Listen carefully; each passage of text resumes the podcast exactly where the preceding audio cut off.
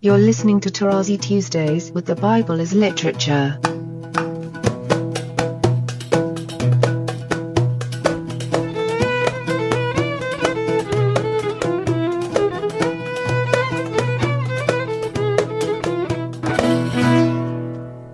Hi, this is Father Marc Boulos, and you are listening to Tarazi Tuesdays with the Bible as Literature podcast. This week, Father Paul continues his discussion of Genesis chapter 25, reminding us that the more you know Scripture, the more you know Scripture. I am delighted to introduce Father Paul on the Bible as Literature podcast, Tarazi Tuesdays. One more time, I need to repeat that. You know, one has to know scripture, and my classic statement is the more you know scripture, the more you know scripture. You don't have to read books and go to the seminary because then you will learn theology, obviously. But verse 5 is important, 5 and 6, because it underscores still the uniqueness of Isaac. But we should all remember that Isaac is very tricky because he did not come out of the human seed of Abraham. We know the story of Abraham and Sarai laughing at God and so on, and they were too old, and Sarah did not have any more her menstruation. And the people say, well, uh, yeah, but you know, it could have happened that the text does not say that he did not sleep with her. I mean, that's ridiculous. The text says that he slept with Hagar, but it doesn't say that he slept with Sarah because it's ridiculous. And that is the whole story of Isaac. Once more, God is making fun of us but that's not how we approach it theologically, you know, because we want to be like Isaac. But according to Paul, to be like Isaac means to be the son of the promise. Very interesting, this Galatians. He doesn't say the first one was according to the flesh, the second one according to the spirit, which is the classic, if you like, pair in Paul. But specifically at that point, and only at that point, he refers to Isaac as being according to the promise. Again, very important to remember the texts the way they were written, not the way they were reflected in Sunday school material. And this uniqueness of Isaac is underscored in verse 6, where we hear, but the sons of his concubines. So the text is a little bit specific here that the women with whom Abraham slept are not considered his wife. But the wife of Abraham, Sarah, and again, that's the trick. She gave birth to Isaac according to the promise of God without the intervention of Abraham. So they went eastward to the east country. This is an expression that brings you back to Eden and outside Eden and so on and so forth. But it is the earth on which we all live. But Isaac is special. And yet, still before moving to the Toledot of Isaac, we have again a very important aside. These are the days of the years of Abraham's life, 175 years. Abraham breathed his last and died in a good old age, an old man full of years, and was gathered to his people you see how the English, to his people, you think to his skin. This is the only way you understand it, and don't tell me no. But the original Hebrew is his peoples. This is intended. This reminds me of my comments on Ezekiel, where we have in English people, whereas in Hebrew we have peoples, speaking of Israel as one nation. And I explained there that the author on purpose is equalizing between the stubbornness of Israel and that of the nations. And Ezekiel pushes the issue by saying, well, they will not listen to you, although if I would have sent you to people whose language you do not know, they will readily accept your message. These are ironic twists. And again, I know my hearers are tired of my stressing this point, but I cannot afford not to stress it. Unless you convince yourself that you have to look for irony in scripture, you will never understand it. You see how all of us are very serious about ourselves. Listen, for instance, to a bulk of Christians that speak so highly of the theology of their own church and are ironical when they refer to the theology of another church. It's classic.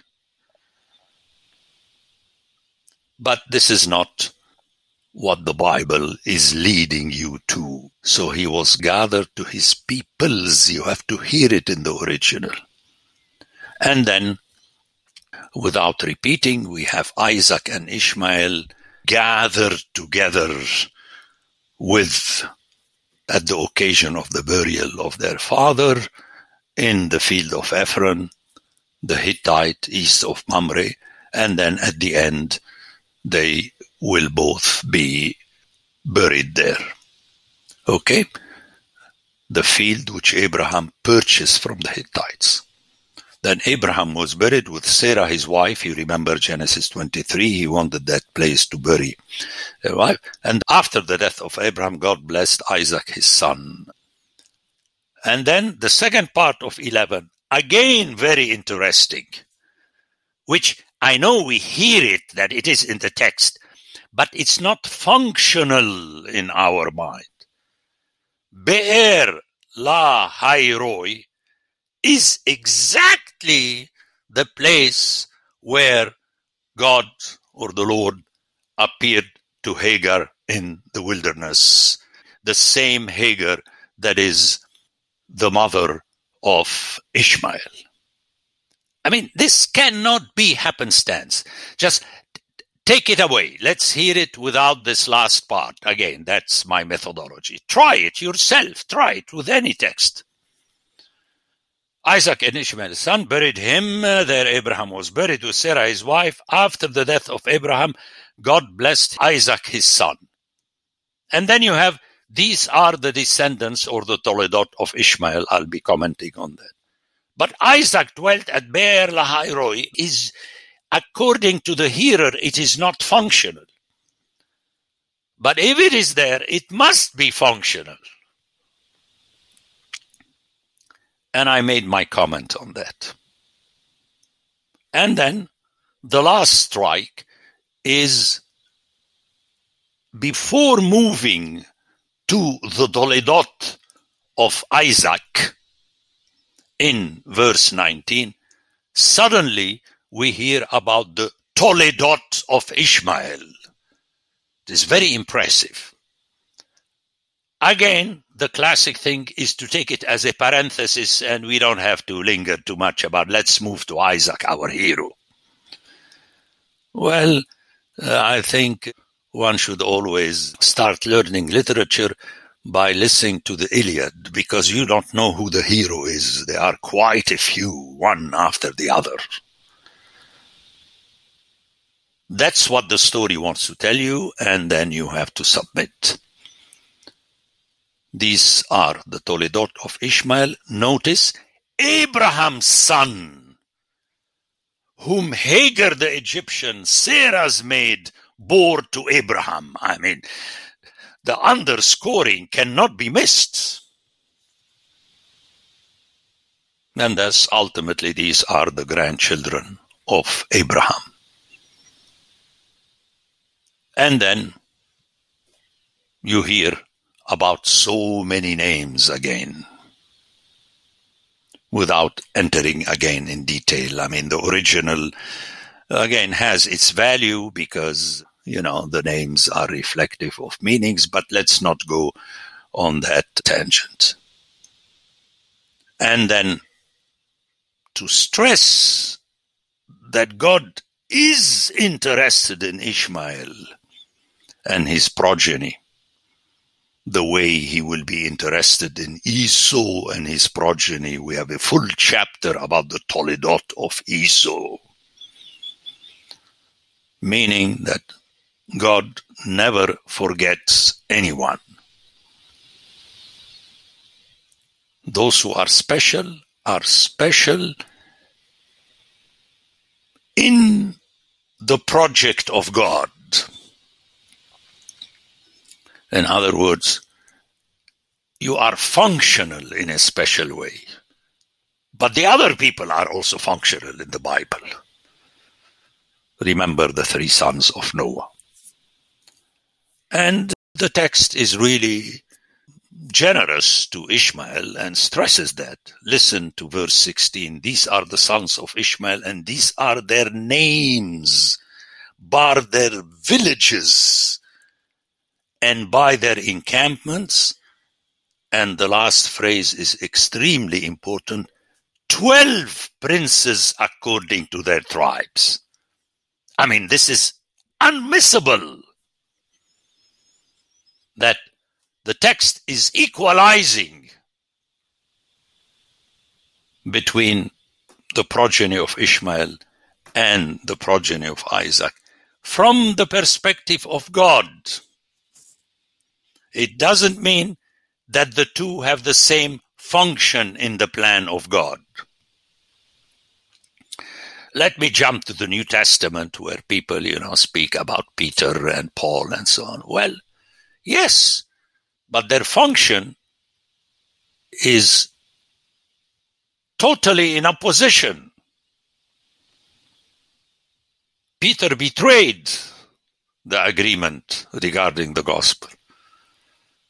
And Paul never forgets that, not only in Galatians, but in 2 Corinthians at the end, he speaks about his nemesis, the other apostles, as diaconi to Satana, ministers of Satan. I mean, that's no joke.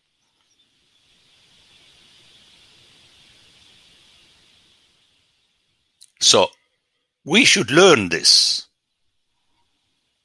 And let me jump to these two examples of the Nahash, the so-called serpent, the beast of the field in Genesis 3, and Satan in the book of Job. There would not have been a story without them, which means they are important in the story. But the functions is different. Let me repeat. We are not allowed unless we are baptized in exceptionalism, and obviously every one of us considers oneself as exceptional. I mean, this is obvious. If we start going on that path and imagine that per se you are exceptional, then you end up, you know, as you know, we're living all this and uh, racism and colonialism and so on and so forth, and is a lesser. Uh, follow the news about uh, all these cemeteries in the Canadian camps or schools. I mean, it's uh, it's the way it is. So, if we need to keep the hope that is offered us in Scripture, we should start to be serious about it. And then these are the years of the life of Ishmael, 137 years. He breathed his last and died and was gathered to his peoples. Notice the English. With Abraham, it says people, or at least the RSV, and here kindred. In other words, you choose nice words to express something that would please your hearers. This is not how the scripture works. I mean, scripture is irritating because it doesn't please anyone. So he was gathered to his peoples. Again, equalization between Ishmael and Abraham. And they dwelt from Havilah to Shur. Very important. Remember that Havilah is part of the scriptural word between the four rivers in Genesis 2. And Shur is important in the story of the Exodus, which is opposite Egypt in the direction of Assyria. That's a very interesting text. I mean, Assyria is very far away. But this is the twist of the Bible that already is linking because the author knows what the author is saying, you know. He knows the entire Bible before writing it. But you, as hearers, slowly on, you will realize that these two places are connected with the exile of the people in the Bible. The Bible as Literature is a production of the Ephesus School Network.